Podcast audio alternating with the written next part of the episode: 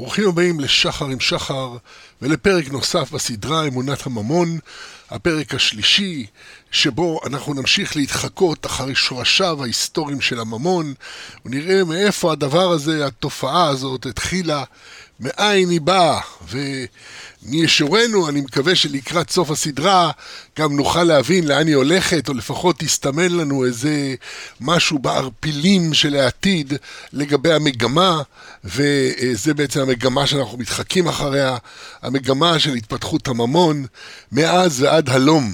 כפי שראינו בפעם הקודמת, אחד מהמקורות של שורשי הממון זה השורשים שלו בתוך חוב. אמרנו שיש שני ערוצים שבסופו של דבר מתלכדים, שבהם אנחנו יכולים להתחקות אחרי ההתפתחות ההיסטורית של הממון. אחד מהם זה היה היותו חוב, לא משהו שמסתובב כעובר לסוחר, אלא רישומים של מי חייב למי מה. ושזה כמובן היום עיקר, עיקר צורתו של הממון, אה, כמעט ואין עובר לסוחר. כידוע, המלחמה על המזומן אה, כבר בעיצומה. אה, היום אתה כבר לא יכול להוציא יותר מאיזה סכום קטן של מזומן שהולך ומתקטן. הממשלות מחרימות את המזומן. בעלי השררה שלנו בכל העולם, בין בדמוקרטיות, בין בדיקטטורות, בקומוניזם, בכל שיטות השלטון. השלטון אוהב לדעת מה האזרח מחזיק בכיס, והודות לטכנולוגיה התקשורתית שלנו ולבנקאות המודרנית, אז הם יודעים, הבנק יודע כמה כסף יש לך בכיס. אז נכון שיש כאלה שמבריחים ועושים בנק באזור שהממשלה לא תדע, או, או יהיה לה קשה לגשת, כמו ראינו שווייץ, שה-IRS פיצח אותם בסוף, אבל הבנק יודע. להבדיל מהבעבר, שאם היית מצליח לאגור אה, זהב או, או מטבעות, או לא משנה איזה סוג, צורה של ממון שהיא הייתה יותר מוחשית, אז אה, לא תמיד ידעו כולם כמה יש לך. יכול להיות שגם אז ידעו, האמת שאני חושב על זה, אבל אה, בהחלט זה היה הרבה יותר אה, אפשרות לסודיות, שהיום... אה, יודעים מה יש לך בכיס. אתה מסתובב עם הכרטיס בכיס, הבנק יודע מה יש לך שם. זאת אומרת, זה לא, הכרטיס הוא רק ברז, הבנק יודע מה אתה מחזיק בחבית, וכמובן שמה שאתה מחזיק בחבית זה ערך מופשט לחלוטין, איזה מספר, רק ההכרה של הבריות, כפי שאנחנו נראה, זה שהבנק יודע, והפקידים של הבנק יודעים, והרישומים של הבנק מוכיחים, וכן הלאה וכן הלאה, הם בעצם יוצרים את הממשות של הכסף לכתחילה, שהוא כמובן כבר לא ממשי. בכל מקרה, אנחנו מתחככים בדיוק אחרי הערוץ הזה של ההתפתחות. הערוץ של אי הממשות, של הידיעה רק של החוב, הרישום של החוב. וזה היה אחד ההתפתחויות, אחד הערוצים המרכזיים של התפתחות הממון, שאנחנו נתחכה עליו אחריו עכשיו. מסתבר שההתפתחות של תכונה זו של הממון נעוצה בתחילת המפעל החקלאי האנושי, במה שמכונה המהפכה הנאוליתית או החקלאית.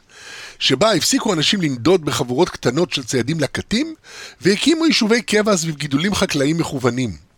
אמנם ההיסטוריונים נוטים לחלק את העבר להיסטוריה, שמתחילה מבחינתם למעשה פחות או יותר עם המצאת הכתב, דהיינו מרגע שהופיעה האפשרות לספר סיפורים, השתבחו ההיסטוריונים ביכולת זו והגדירו באופן שרירותי וקטגורי למדי את כל מה שקדם לכך כפרה-היסטוריה. באמת, אנחנו אומרים, נגיד בצרפתית, ליסטואר, סיפור, היסטוריה זה סיפור. וההיסטוריה היא הסיפור. והפרה-היסטוריה הושארה על ארכיאולוגים וכלי חפירתם, והיא התמלאה במהירות בתקופות. כלומר, את הפרה-היסטוריה השאירו מה היה לפני ההיסטוריה, כלומר לפני ששת אלפים זה פרה-היסטוריה. ושם התחילו עם חלוקות. כן? כל מיני תקופות, תקופת האבן, תקופת הברזל, הנאוליתית והכלכוליתית, ובתרבויות כמו הירמוקית, הקטיפית והלודית, בהתאם להשראתם של החופרים וניסיונם להטיל סימנים ייחודיים שיאפיינו את החפירה שלהם שהם מתגדרים בה. חלוקות, פילוחים וטיפולוגיות שהם חלק חשוב מכינונן של מחלקות אקדמיות וסממנים חשובים של תרבויות אקדמיות, אך הם קונטר פרודוקטיביות כשמדובר במבט התפתחותי מקיף, המנסה לעקוב אחר האופן שבו צורה צומחת מצורה. וכפי ששלוש עצמות האוזן התיכונה האנושית מקבילות מורפולוגית ללסת העליונה של נחשים. כך, למצוא את שורשי אמונת הממון העכשווית בעולם האנושי הקדום, כל החלוקות האלה ללפני הברזל, אחרי הברזל, נאו-כלכולי, נאו-נאוליטי, נאוליטי וכו' וכו', כל החלוקות האלה הן שרירותיות, זה בסך הכל אה, חלוקות של זמן ושל מקום שבו עבדו החופרים. בפועל, מבחינת השינויים הגדולים בחיי אנוש, מהלך העבר יש קו חיתוך מעניין וחד למדי, המסמן מעבר מתרבות הציידים לקטים, שאפיינה את האנושות במשך מרבית הפרה-היסטוריה, כשלוש מאות אלף שנה, שבהם נשענו בני האדם על טובו של הטבע, לבין התרבות שהיא ערש תרבותנו אנו, דהיינו תרבות שבה בני אדם שולטים בטבע ומאלפים אותו לצרכיהם. מבייתים את מיני הבר בעולם הצומח ובעולם החי, ומתחילים לגדל גידולים חקלאיים מכוונים ולהרבות עדרים של בעלי חיים מבויתים. מהפכה זו לא קרתה לפני זמן רב כל כך. בסך הכל, בסביבות עשרת אלפים עד שתים עשרה אלף שנה, שתופעת ביות הטבע החלה להופיע ברחבי העולם כולו. בטיפולוגיה הנפתלת שלהם קוראים הארכיאולוגים לתקופה זו תקופת האבן החדשה, או נאוליתית ליודעי רזי ז'רגון. זהו השלב שבו יצאנו מגן העדן הפירותי, והתחלנו עם זיעת האפיים ועיצבון עבודת האדמה, אך תחת קוץ ודרדר ועצב השדה, התחלנו לגדל יבולים נעים מאוד, שתנובתם הרחיבה, סליחה, שתנובתם הרחבה אפשרה לאוכלוסיית כדור הארץ לגדול מכמה מיליונים למיליארדים המאכלסים את האדמה כיום. כרגיל, מבטאים פסוקי המקרא את הפרדוקסליות הזאת באופן נאה. גן העדן של אכילת הפירות הנעימה מתברר בסוף כאמצעי לשימור היעדר הדעת, ודווקא מעשה המרי של חווה אימנו מקנה את התכונה האנושית המופלאה של דעת טוב ורע. והנה הקללה ההיא של ארורה האדמה מסמנת דווקא את תחילת ברכת האדמה לאדם. המהפכה החקלאית שאפשרה לאכול באופן יציב וקבוע גידולים כמו תחת עשב השדה ולאכול לחם בתמורה לזיעה. וקין היה עובד אדמה וקללתו הפוכה מקללת האדם. באשר הוא מודר עתה מעבודת האדמה, ומוחזר לעידן הציידים לקטים, נע ונד תהיה בארץ. היינו פרקים ג' ד' לכל המהלך הכלכלי הזה, של מעבר מצורת קיום אחרת לשנייה. כהרגלנו, אנחנו אוהבים תמיד להביא דברים הנסתרים בכפלי המקרא ומאיירים את הנקודות שאנחנו אה, מתחקים אחריהם באופן אמפירי. על כל פנים, על פי הממצאים הארכיאולוגיים שבידינו, מהפכה זו הייתה כרוכה בתחילת העיבוד של זני בר שונים של דגנים במקומות שונים בעולם. והדבר התרחש פחות או יותר באותה תקופה, למרות שלא היה קשר בין מקומות אלה, וגם תוכן הביות של הטבע היה שונה. באגן הסער הפורה, אנו מוצאים את מיני הדגן המוכרים לנו, כגון השעורה והחיטה. בסין מופיעים גידולי אורז ודוחן, ובמקסיקו החלו לטפח באותה תקופה דלויים וזנים קדמונים של תירס. זו המהפכה הקריטית שכוננה את חיי האנוש, שאנו מאורסלים בהם עד היום, ואפשרה לאנשים להתכנס יחד בקיבוצי קבע גדולים ולהפיק את התועלת ממפעל אנושי משותף. אין ספק שזו גם התקופה שבה החלו לפרוח היחסים הכלכליים, כאשר האדמה, שלא הייתה אלא מרבד פרוס לנדודים, קיבלה משמעות חדשה של הצמחת טובין מוחשיים של אוכל לפי הטף. ולפתע הייתה זו טובה גדולה להחזיק בפיסת קרקע ולגדל בה גידולים. ובמיוחד חשובה לענייננה העובדה שכל פיסת קרקע מייצגת פוטנציאל לטובה עתידית שתצמח. כפי שנראה, וכבר קצת נגענו בזה, כל עניינו של הכסף זה הטובה העתידית. כי המספר הזה שכרגע הוא ברשותך, יצמיח לך את הטובה כשאתה תעביר אותו לידי אחר ותקבל טובין כלשהם. על כל פנים, זה התחיל בתקופה הנאוליתית. מדובר בתמורה מפליאה למדי, משום שהתרחשה באופן עצמאי במקומות מרוחקים מאוד אלו מאלו בכל העולם, שבו החלו אנשים לצבור קניינים עודפים. שפע גדול של טובין שיכולים לתמוך במספר הולך וגדול של אוכלוסין ובמורכבות הולכת וגדלה של יישובי קבע. אין תכונה אנושית שלא עברה תמורות מרחיקות לכת בתקופה זו. אך לב המהפכה הייתה האפשרות לקיומן של קבוצות אנושיות גדולות שחיו יחד ועיבדו את הקרקע וייצרו עודפי מזון בשנים הברוכות. גרפינקל, שכתב ספר בשם ארץ ישראל בתקופה הנאוליתית ובתקופה הכלקוליתית, וזה בתוך אה, פאוסט וכץ, שכתבו מבוא לארכיאולוגיה של ארץ ישראל, כותב, 9,500 שנים לפני הספירה בקירוב, התחילה התקופה שמהלכה התחולל אחד השינויים המכריעים בתולדות האדם, שהביא שינוי מוחלט בדפוסי ההתנהגות האנושית. הכלכלה, צורת אתרי המגורים, גודל האוכלוסייה, הארגון החברתי, קשרים, פולחן ואומנות, אורח החיים הפלאוליטי, שנמשך מעל שני מיליון שנים, והתאפיין בחיים בקבוצות קטנות, בכלכלת ציד ולקט, ובמגורים באתרים עונתיים, בא אל קיצו. כך, הצורה המנייתית של הממון מתחילה להופיע עם החקלאות, עם הצורך לתעד את השפע ועם ההבטחה של טובה עתידית כאשר העמל האנושי יניב את תנובתו. ובחקלאות, מרגע שהאדם החל לפני כעשרת אלפים שנה לטפח בעצמו את תנובת הקרקע, התנובה מגיעה הרבה זמן אחרי העמל, והיכולת לצפות ולשער את העתיד ולהתייחס אל הטובות הצפונות בו, הופך לחלק משמעותית, משמעות, הופכת היכולת, הופכת לחלק משמעותי בקיום מהקיום האנושי. במיוחד כאשר יחד עם הכלכלה החקלאית אנו רואים תמורות מרחיקות לכת גם במערך האנושי החברתי. הריבוד של היררכיה נוקשה המנצל את העמל האנושי ללא תמורה כעבודת נשים, עבדים, ילדים ועוד, ועליית הקניין של העומדים בראש המערכת שעתה יכולים לסחור עם עמיתיהם בטובות הדדיות הנעמדות ביבולים עתידיים. הקניין המיידי הוא הקרקע. והכוח העובד, שגם הוא קניין, הנשים, הילדים, העבדים והשפחות של בעל הקניין.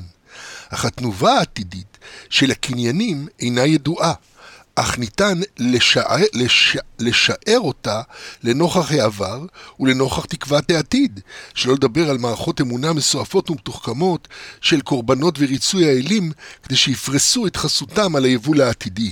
העונתיות מופיעה כסוג של נבואה המתגשמת באופן סדיר. בעונה מסוימת יש לקצור יבול מסוים. העתיד מתחיל להיות חקוק בתודעה כמשהו שניתן לשערו בדרגה של אמינות, אך ברגע ההווה, העתיד קיים רק בדמיון האנשים המחכים להתגשמותו. אמנם מרובים צורכיהם של המחכים הללו, הנושאים את עיניהם לעתיד. צורכי הקיום מתמידים ברציפות בהווה, וגם אם תצמח לי טובה גדולה בשדה החיטה, שהדרתי, זרעתי, השקיתי וניקשתי בזיעת אף מרובה, כרגע אין כלום. גם אם בעתיד השם ייתן הטוב וארצנו תיתן יבולה. זה מתהילים פ"ה-י"ג.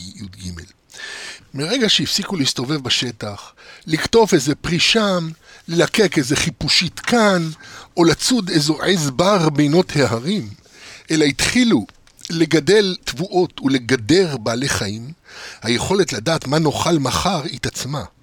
אם גידלת חיטה וכבשים, מן הסתם תאכל מחר לחם חיטים, גבינת צאן ובשר כבש. יתרה מזאת, אפשר היה לצפות מראש מה תהיה התנובה ולהבטיחה כטובת עתידית. בעל שדה הפשתן יכול להבטיח כך וכך חבילות פשתים לטובי הבדים, וגם בעל העדר יכול להבטיח כך וכך חבילי צמר לאותו טובה. מתכונן עתה מערך ציבורי ופומבי ההורג ברשתו את הבטחותיהם של יחידים. אני מבטיח לך, חוקק לך על טבלת חרס, רושם לך שטר על קלף, שאשיב לך טובה על טובתך מרגע ששדותיי יניבו וכבשותיי תמלטנה. כך לצד ההופעה של צורות מוחשיות, עמידות, שהדפיסו באופן מיידי את הערך של צורות חולפות, הכסף והזהב, הופיעו גם צורות של אינטראקציה אנושית המבוססת על רישום או חקיקה של הטובות על גבי חומר כלשהו.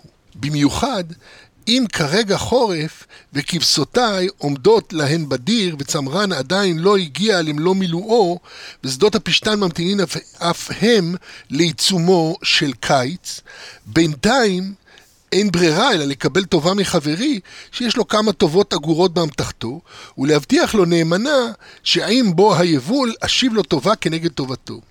כך נולדו ההלוואות הראשונות, מתן טובה בהקפה מתוך הסכמה ואמון שתושב טובה תחת טובה, ואסירות התוד... התודה הבלתי נמנעת מצאה את ביטויה בשטרי החוב הראשונים.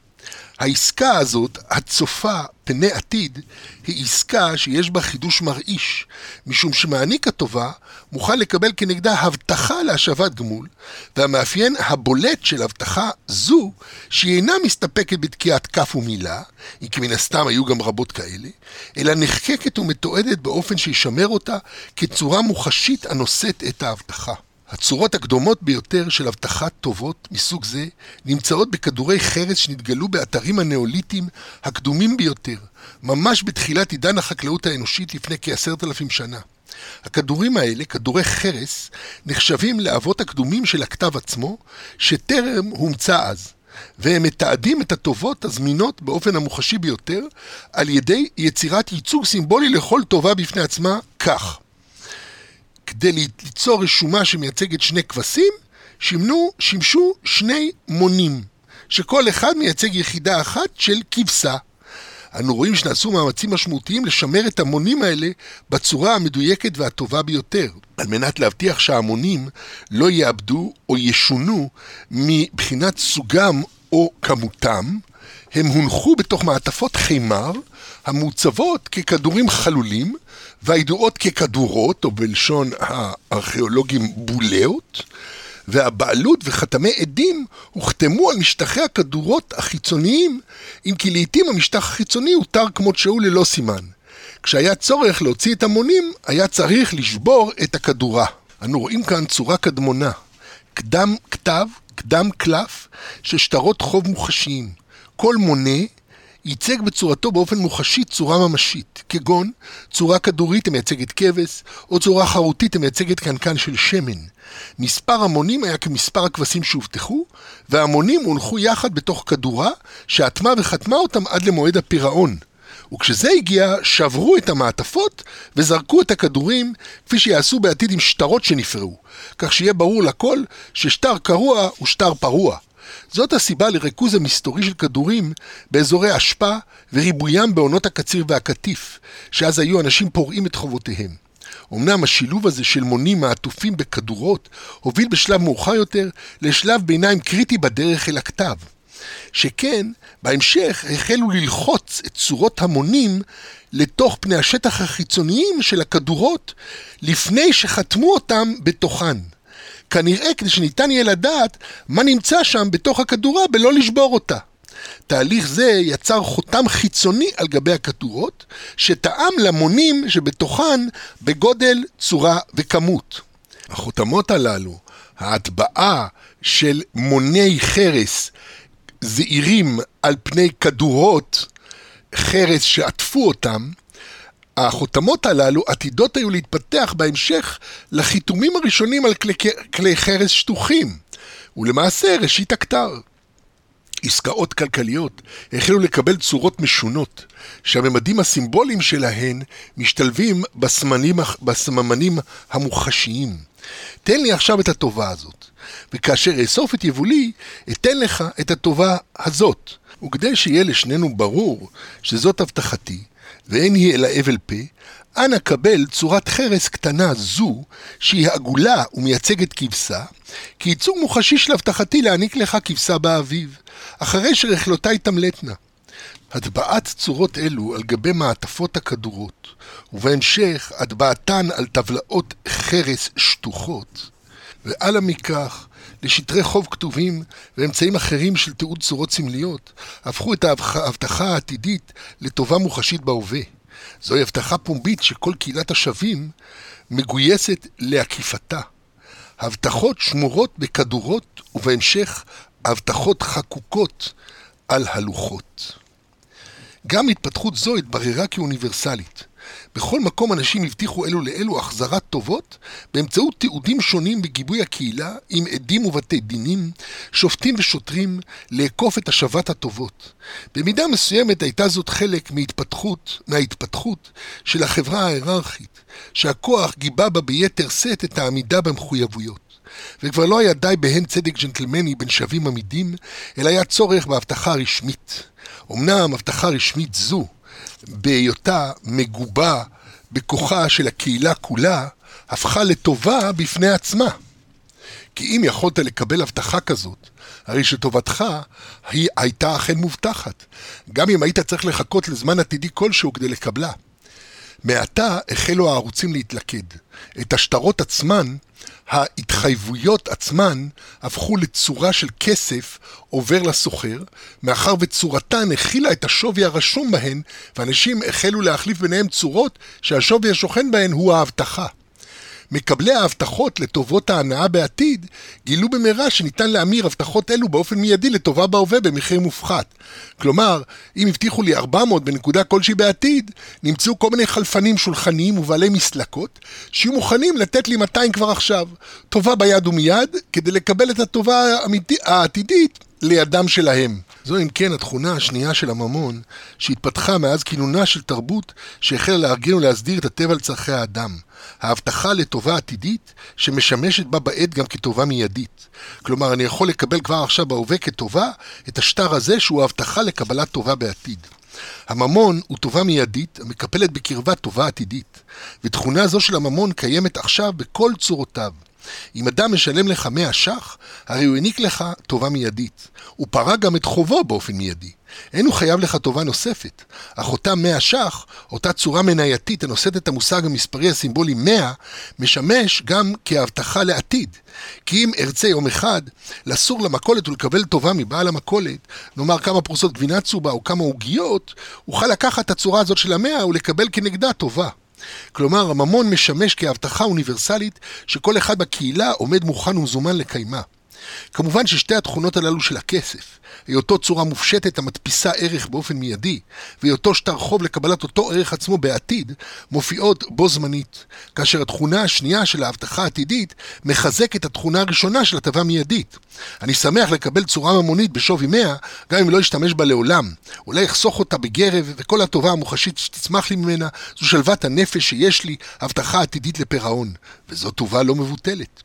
יתרה מזאת, התכונה הכי מוזרה ורדיקלית של אמונה אנושית מוחשית זו, אמונת פסל ומסכה של הבטחות עתידיות, היא שניתן לצבור אותה.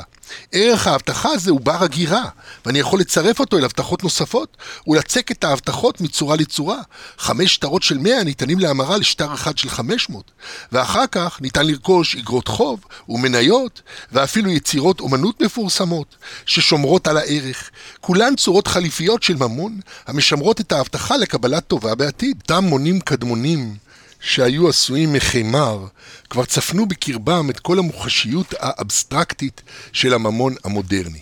אחד מסיפורי הגילוי המופתיים ביותר בתחום המחקר הארכיאולוגי, וודאי שיש לו משמעות רבה במסגרת מהלך ההתחקות שלנו אחר ההיסטוריה של התופעה הממונית בחיי האדם, הוא סיפור מחקרה של דניס שמט בסרט על צורות זעירות שנמצאו באתרים המתוארכים לתקופה הנאוליתית, הנחשבת לערש התרבות האנושית, תקופה המתפרסת כאמור על פני כחמשת אלפים שנה, בסוגריים כ-250 דורות אנוש, מסביבות עשרת אלפים לפני הספירה ועד סביבות ארבעת אלפים 500 לפני הספירה, שזה אה, למעשה 12,000 לפני זמננו, עד לפני 6,500 בערך לפני זמננו, כלומר ראשית הציוויליזציה. שמנט בסרט גילתה ייצוגונים זעירים באוספים ארכיאולוגיים קדומים ביותר, והיא כותבת כך: התרומה המשמעותית ביותר של הצורות הייצוגיות הזעירות הללו הייתה בתחום הספירה.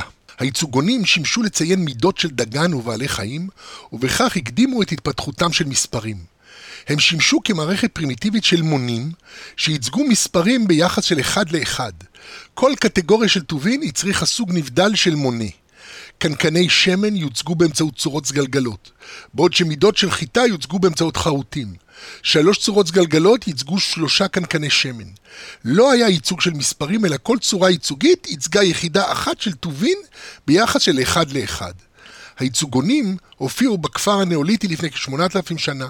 בו זמנית עם הופעת הסימנים הראשונים של חקלאות. הסינכרוניות של הופעת הייצוגונים ותחילת ביות צמחים לא הייתה מקרית, אלא מצביעה על כלכלה חדשה המבוססת על חקלאות שהצריכה ניהול חשבון. למעשה בכל אחד מחמשת האתרים שהניבו את הייצוגונים הקדומים ביותר, המצאת מוני החמר הייתה קשורה באופן עקבי לעדות של קצירה או הגירה של דגנים. הקשר בין צריכת דגנים להחזקת רשומות של כמויות דגנים מסביר את העובדה שכדורים חרוטים ודיסקטים שטוחים שייצגו כנראה מידות של דגנים היו בין הייצוגונים הנפוצים ביותר בתחילת התקופה הנאוליתית. אכן, בגילויים אלה ניתן לראות את ראשיתו הקדמונית ביותר של הממון, המעתיק את ערכן של צורות מוחשיות אל ערכן של צורות סימבוליות. שמט בסירת מכונת צורות אלה counters ו-tokens לסירוגין, ואני מכנה אותם פה ייצוגים וייצוגונים ומונים. למעשה, את המונח ייצוגון אני מחדש פה כתרגום מדויק של token, כצורה מוחשית מייצגת. בהמשך נראה כיצד ייצוגונים אלה החלו לשמש גם כמונים, כפי ששמנדט-בסרה עצמה משתמש לעיתים לחלופין במונח counter, במקום token. מונה במקום ייצוגון. בכל מקרה, בוודאי שאין להשתמש בתרגום העברי המקובל של token כאסימון, שמהפך את המשמעות של token כייצוג סמלי, מוחשי, תוך אימוץ המונח החז"לי לאסימון. אסימון ללא סימון, הוא מחטיא לחלוטין את המשמעות, באשר הייצוגון גופו הוא סימון ולא אסימון. כלומר, זה מייצג משהו, זה לא לא מסמן. אסימון, הם אמרו, חז"ל השתמשו באסימון, זה אומר שזה מטבע שצורתה מחוקה. אתה לא יודע כמה היא שווה. בעצם כסף שדורדר, כסף שנמחק, או, או איזושהי צורה מטבעית שלא רואים את, ה, את הסכום שלה. לא מסומן הסכום שלה. אבל פה אנחנו מדברים על משהו אחר, לא על צורה מטבעית. אנחנו מדברים פה על משהו, צורה שלכתחילה מייצגת משהו. לכן, ייצוגון זה המונח היותר מתאים. במשך אלפי שנים, החל מהופעתם של יישובי הקבע הראשונים של החקלאות הקדמונית, ועד להופעתו של הכתב בציוויליזציות הראשונות, בערך עשרת אלפים עד שנת 5000 לספירה, כפי שראינו, שימשו הייצוגונים הזעירים כדי לייצג טובין מוחשיים באופן מוחשי לא פחות. ניתן לראות כאן הופעה של צורות סמליות מוחשיות, המקבילות ביחס ישיר אל צורות מוחשיות. ייצוגון סגלגל לקנקן שמן, ייצוגון חרוטי לכבשה, שהן המשך ישיר של פסיכולוגיית הקניין האנושית, הממשיכה את הערך המיוחס לדברים לתוך הדברים עצמם, ומשכנת את הערך בחפץ. כך, כאשר היה צורך להבטיח כבשה, אפשר היה לתת ייצוגון המייצג כבשה, ולהשכין בו את ערך הכבשה. אלו הן הצורות הקדמוניות של הממון לפני היות המניין, לפני שניתן היה לקדד ערכים באמצעות צורתן המופשטת של עשר הספרות. יושם לב כפרחה ישירה ומוחשית לכל אותם נאחזי מוחשיות שרצו לייחס את השיטה העשרונית למורפולוגיה האנושית של עשר אצבעות, שלאותו מונה אצבעות דמיוני קדום, שזמרר כביכול לעצמו עשר אצבעות לי יש, היו רק תשע אצבעות. שהרי השיטה העשרונית מייצגת רק תשע ממשויות ואי ממשות אחת, האפס. כך שלא יכול להיות שהיא צמחה, השיטה העשרונית, ממשהו אה, כל כך אה, גולמי אה, וקונקרטי כמו עשר אצבעות. הייצוגונים אפשרו רק מניה של אחד על אחד. כבשה מוחשית אחת כנגד ייצוגון חרותי אחד המייצג כבשה. צורות אלה מאפשרות ספירה מוחשית בלבד, ייצוגון אחד כנגד מיוצג אחד. שמנט בסרט מציעה את הכרונולוגיה הבאה להתפתחותה של המניעה המופשטת. בין 8,000 ל-3,500 לפני הספירה, ייצוג, ייצוגונים תלת-ממדיים מוחשיים משמשים כמונים ישירים אחד על אחד. בין 3,500 ל-3,100 לספירה, לפני הספירה, סימונים דו-ממדיים על מעטפות ולוחות חימר מייצגים את הייצוגונים התלת-ממדיים המוחשיים, שזה ההטבעות על הבולה. מ-3100 לפני הספירה ואילך, המצאת המספרים כסמלים נפרדים המייצגים מספרים מופשטים הנבדלים מהפריטים הנספרים. אמנם בין 3100 ל-2700 לפני הספירה, ספירות נבדלות עבור קטגוריות פרידים שונים עדיין מתמידות ומצביעות על כך שהמעבר מספירה קונקרטית לספירה מוחשית ארך כמה מאות שנים. אז מה יש לנו? יש לנו 3,500 שנה את, הכדור... את, ה... את הייצוגוני חרס הקטנים, אחרי זה 400 שנה סימנים שהטבעה, הטבעה דו-ממדית של הייצוגונים על המעטפות של הבולות, ובהמשך על לוחות חימר. ואחר כך, ב-3100 מתחילים מספרים כסמלים נפרדים שמציבים אותם ליד הפרטים. נגיד, אמרו משהו סמל שמייצג חמש, אז שמים את החמש לפני הקטגוריה של נגיד הכבשה. אבל עדיין יש לנו עד 2,500 לפני הספירה, עדיין יש את הקונקרטיות הזאת, שעכשיו אנחנו סופרים כבשים, או עכשיו אנחנו סופרים אה, שמני זית, כל דבר בצורה נפרדת, אה, שצריך את, ה, את, הייצ, את הייצוגונים הספציפיים לאותה צורה. כפי ששמנט בסרט כותבת, הייצוגים הם ייחודיים באוספים הפרה-היסטוריים בזה, סליחה, הייצוגונים, הייצוגונים הם ייחודיים באוספים הפרה-היסטוריים בזאת שהם מתעדים את ההתפתחות של כישורים קוגניטיביים בתרבויות שקדמו להתפתחות הכתב. שלבי ההתפתחות ממידות של תבואה אל ספרות, מייצוגונים לכתיבה, מייצגים את ההתפתחות של סימנים ההולכים ומתרחקים מהטובין הממשיים. שמנט בסרט מתאר את הגילוי המרתק של הבולות. כלוח חלול. שזה בעצם אה, לוח, לא לוח שטוח עם חריטה, שזה בהמשך כשהופיע הכתב הראשון, אלא לוח, שט, לוח חלול, כדור. כאשר פתחו את הלוח החלול, מצאו החופרים שהוא מכיל 49 ייצוגונים, שלפי הטקסט על גבי הלוח התאימו למספר בעלי החיים שהיו נישומים. לוח חלול זה הוא אבן הרוזטה של מערכת הייצוגונים. המונים, המכונים אבן, מייצגים רשימת בעלי חיים וטקסט כתב היתדות, לא, מצ... לא מותיר כל ספק שהמונים שימשו עבור הנהלת חשבונות. נמצאו הערות קצרות בכתב היתדות שהתייחסו להפקדות, העברה והסרה באופן הבא. כבשים אלה נמצאות אצל פ"נ, לא הופקדו האבנים הרלוונטיות. רכילה אחת שייכת לפ"נ, אך האבן שלה לא הוסרה. בכיתוב על טבלה העוסקת בשברים משנת 2000 לפני הספירה נאמר, יתרת החשבון מוחזקת בכיס מאור. עד כאן משמנט בסרת. מעטפות החימר אפשרו לשמר את ייצוגוני החוב עד להשבת החוב והמרתו בטובין עם בוא העת. שאז היו שוברים את המעטפה ומשליכים את הייצוגנים, ייצוגונים שבתוכה. עם הזמן החלו להטביע את תוכן המעטפה על גבה, כדי לשמור על שלמותה, עד לרגע הפדיון, ועם זאת לזכור מה נמצא בתוכה באמצעי הפשוט של הטבעת הייצוגונים על גבי המעטפה לפני סגירתם בתוכה. מוריס למברט, כותב את שמת בסרת, זיהה באופן ברור שצורות הכתב המוטבעות הראשונות שחזרו את הצורות של מה היה שהיו קודם ייצוגונים. הכתב היה עותק, כאן ובמקומות אחרים, של מה שהיה קיים במציאות. התרומה שלי, כותבת שמנט בסרת למחקר, הייתה הזיהוי שהייצוגונים היוו מערכת הנהלת חשבונות שהתקיימה במשך חמשת אלפים שנה במהלך הפרה-היסטוריה והייתה בשימוש נפוץ במזרח הקרוב. היה ביכולתי גם למצוא מקבילות בין צורות הייצוגונים לבין הצורות החרוטות הראשונות של הכתב ולהראות את הרציפות בין שתי שיטות התיעוד. בהקשר של הניתוח שלנו נראה שמדובר בצורות סימבוליות המקבילות אחד על אחד לצורות שהן מסמלות בייצוג חליפין מושלם, של צורה תחת צורה, טובה תחת טובה.